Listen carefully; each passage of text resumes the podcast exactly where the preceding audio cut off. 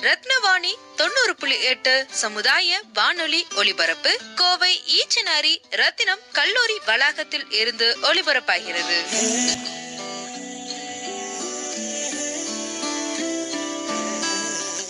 Hello வணக்கம் நண்பர்களே. எல்லாரும் ரொம்ப நல்லா இருக்கீங்கன்னு நினைக்கிறேன். அண்ட் நானும் ரொம்ப நல்லா இருக்கேன். நான் உங்கள் ரம்யா ரத்னவாணி தொண்ணூறு புள்ளி எட்டிலிருந்து இந்த கொரோனானால ஸ்டார்ட் ஆன லாக்டவுன் எப்படா முடியும்? எப்படா நம்ம ஃப்ரீ பேர்டாக வெளியே சுற்றுவோம் அப்படின்ட்டு நம்ம யோசிச்சுட்டு இருந்த நேரத்தில் திருப்பி ஒரு லாக்டவுன் வருமா அப்படிங்கிற ஒரு கேள்விக்குறியோடு தான் மறுபடியும் ஸ்டார்ட் ஆகுது.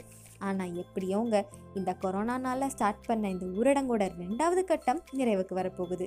இந்த டைமில் நம்ம கவர்மெண்ட் என்னென்ன மாதிரி நடவடிக்கை எடுத்திருக்காங்கன்னு பார்க்கலாம் வாங்க. கடந்த இருபத்தோரு தினங்களாக எந்த மாவட்டத்தில் ஒரு கொரோனா பாசிட்டிவ் பேஷண்ட் கூட கண்டுபிடிக்கப்படலையோ அந்த மாவட்டத்தை எல்லாம் க்ரீன் ஜோன் அப்படின்ட்டு அறிவிச்சிருக்காங்க. நம்ம தமிழகத்தில் ரெட் ஜோன் அலர்ட் கொடுக்கப்பட்ட ஊருங்க எதுன்னு பார்த்தீங்கன்னா சென்னை மதுரை நாமக்கல் தஞ்சாவூர் செங்கல்பட்டு திருவள்ளூர் திருப்பூர் ராணிப்பேட் விருதுநகர் திருவாரூர் வேலூர் காஞ்சிபுரம். இதெல்லாம் ரெட் ஜோனாகவும் அறிவிச்சிருக்காங்க. அதனைத் தொடர்ந்து திண்டுக்கல் தேனி தென்காசி நாகப்பட்டினம் விழுப்புரம் கோவை கடலூர் சேலம் கரூர் திருப்பத்தூர் தூத்துக்குடி திருச்சி கன்னியாகுமரி திருவண்ணாமலை ராமநாதபுரம் திருநெல்வேலி நீலகிரி சிவகங்கை பெரம்பலூர் கள்ளக்குறிச்சி அரியலூர் ஈரோடு புதுக்கோட்டை தர்மபுரி போன்ற மாவட்டங்களை ஆரஞ்ச் ஜோனாகவும் கிருஷ்ணகிரியை கிரீன் ஜோனாகவும் அறிவிச்சிருக்காங்க. மத்திய சுகாதார அமைச்சகம் கொரோனா நோய் தடுப்புக்காக இந்தியாவில் இருக்கிற மாநிலங்களில் ஒரு நூற்றி முப்பது மாவட்டங்களை ரெட் ஜோனாகவும் இருநூற்றி எண்பத்தி நான்கு மாவட்டங்களை ஆரஞ்ச் ஜோனாகவும் முன்னூற்றி பத்தொன்பது மாவட்டங்களை கிரீன் ஜோனாகவும் அறிவிச்சிருக்காங்க. இதெல்லாம் மே மூன்றுக்கு மேலே மாநிலங்களும் யூனியன் பிரதேசங்களும் நடைமுறைக்கு கொண்டு வருவாங்கன்னு எதிர்பார்க்கப்படுகிறது. ரெட் ஜோன்ஸ்குள்ள மும்பை டெல்லி கொல்கத்தா ஹைதராபாத் பூனே பெங்களூரு அகமதாபாத் போன்ற பெருநகர நகரங்கள் இடம் பிடிச்சிருக்கு அப்படிங்கிறதும் குறிப்பிடத்தக்கவை. இந்த புதுசாக பட்டியலிடப்பட்ட நகரங்கள் எல்லாம் ஏப்ரல் முப்பதாம் தேதி அமைச்சரவை செயலாளர்கள் நம்ம தலைமை மற்றும் சுகாதார செயலாளர்களோட நடத்தின வீடியோ கான்ஃபரன்ஸ் அப்போ பட்டியலிட்டிருந்தாங்க. மேலும் நம்ம மத்திய சுகாதார தலைமை அமைச்சர் பிரீத்தி சுதான் மாநில முதலமைச்சர்களுக்கு கடிதம் எழுதியிருக்காங்க. இந்த கொரோனா நோய் தாக்கத்தினால சரியான மேலாண்மை எந்த ஒரு மோசமான நிலைமை வந்தாலும் எடுக்கிறது முக்கியம் அப்படின்ட்டு சொல்லியிருக்காங்க. மேலும் அவங்க என்ன சொல்லியிருக்காங்கன்னு பார்த்தீங்கன்னா முன்னாடி எல்லா மாவட்டங்களையும் hotspots red zones orange zones green ஜோன்ஸ்னு தொடர்ச்சியாக கொரோனா தாக்கம் அதிகரிச்சுட்டு இருக்கிற இடங்களாக பிரித்தாங்க ஆனால் இப்போது படிப்படியாக கொரோனா குணமாகி வர மாவட்டங்கள் அப்படிங்கிற அடிப்படையில் பிரிச்சிருக்காங்க அப்படின்ட்டு அந்த கடிதத்தில் குறிப்பிட்டிருக்காங்க. சரி இப்போ ரெட் ஜோன்ஸில் என்ன நடக்கும்னு பார்த்தீங்கன்னா ரொம்ப ஸ்ட்ரிக்டான ஊரடங்கு. எந்த ஒரு விஷயத்துக்குமே வெளியவே வரக்கூடாதுங்கிற ரூல்ஸ் எல்லாம் போடப்பட்டிருக்கும்.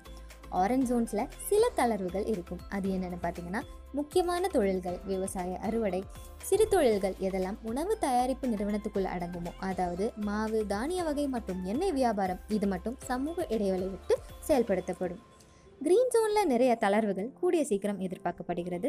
தேவையான சேவைகள் மற்றும் சிறு தொழிற்சாலைகள் எல்லாம் செயல்பட அனுமதி உள்ளது. ஆனாலும் இந்த கூட்டம் கூடுறது கல்வி நிறுவனங்கள் திறக்கப்படுவது வெளி மாவட்ட அல்லது வெளி மாநில போக்குவரத்து எல்லாம் அனுமதிக்கப்படாது.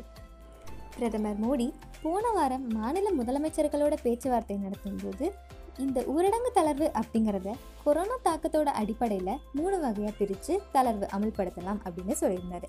மேலும் அவர் ரெட் ஜோன்ஸில் கடுமையான ஊரடங்கு சட்டத்தை கடைப்பிடிக்கணும் என்றும் ஆரஞ்ச் ஜோன்ஸில் ஒரு சில மேலோட்ட தளர்வுகள் இருக்கலாம் என்றும் கிரீன் ஜோன்ஸில் மட்டும் சில கட்டுப்பாடுகளுடன் இயல்பு வாழ்க்கை நடத்த வழிவகைக்கணும்னு சொல்லியிருக்காங்க இப்போ இருக்கிற பெரிய கேள்வி என்னன்னா மே மூன்றுக்கு அப்புறம் மாநிலங்களும் யூனியன் பிரதேசங்களும் எப்படி இந்த ரெட் ஜோனில் ஊரடங்கு நீடிக்கலாம் அப்படிங்கிறத யோசிக்கிறது தான் இந்தியாவில் ஹாட்ஸ்பாட்னு அறிவிச்சிருந்த மாவட்டங்களோட எண்ணிக்கை நூற்றி எழுபதுலேருந்து நூற்றி இருபத்தி ஒன்பதாக குறைஞ்சிருக்கு.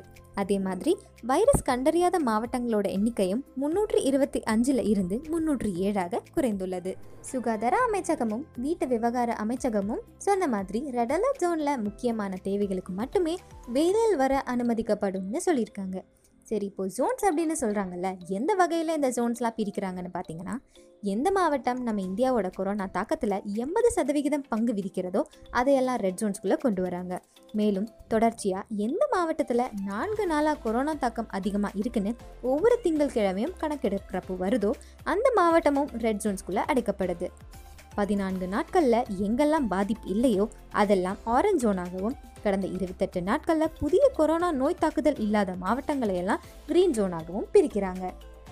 இந்தியாவில் கொரோனா தாக்கப்பட்டு இருக்கிற இடங்களுக்கு சுற்றி இருக்கிற இடங்களை ரெண்டு வகையாக பிரிச்சிருக்காங்க. ஒன்று கட்டுப்படுத்தப்பட்ட பகுதி. இந்த பகுதியில் ஒவ்வொரு இடமும் ஐம்பது வீடாக பிரித்து கட்டுப்பாடுகளை விதிச்சிருப்பாங்க.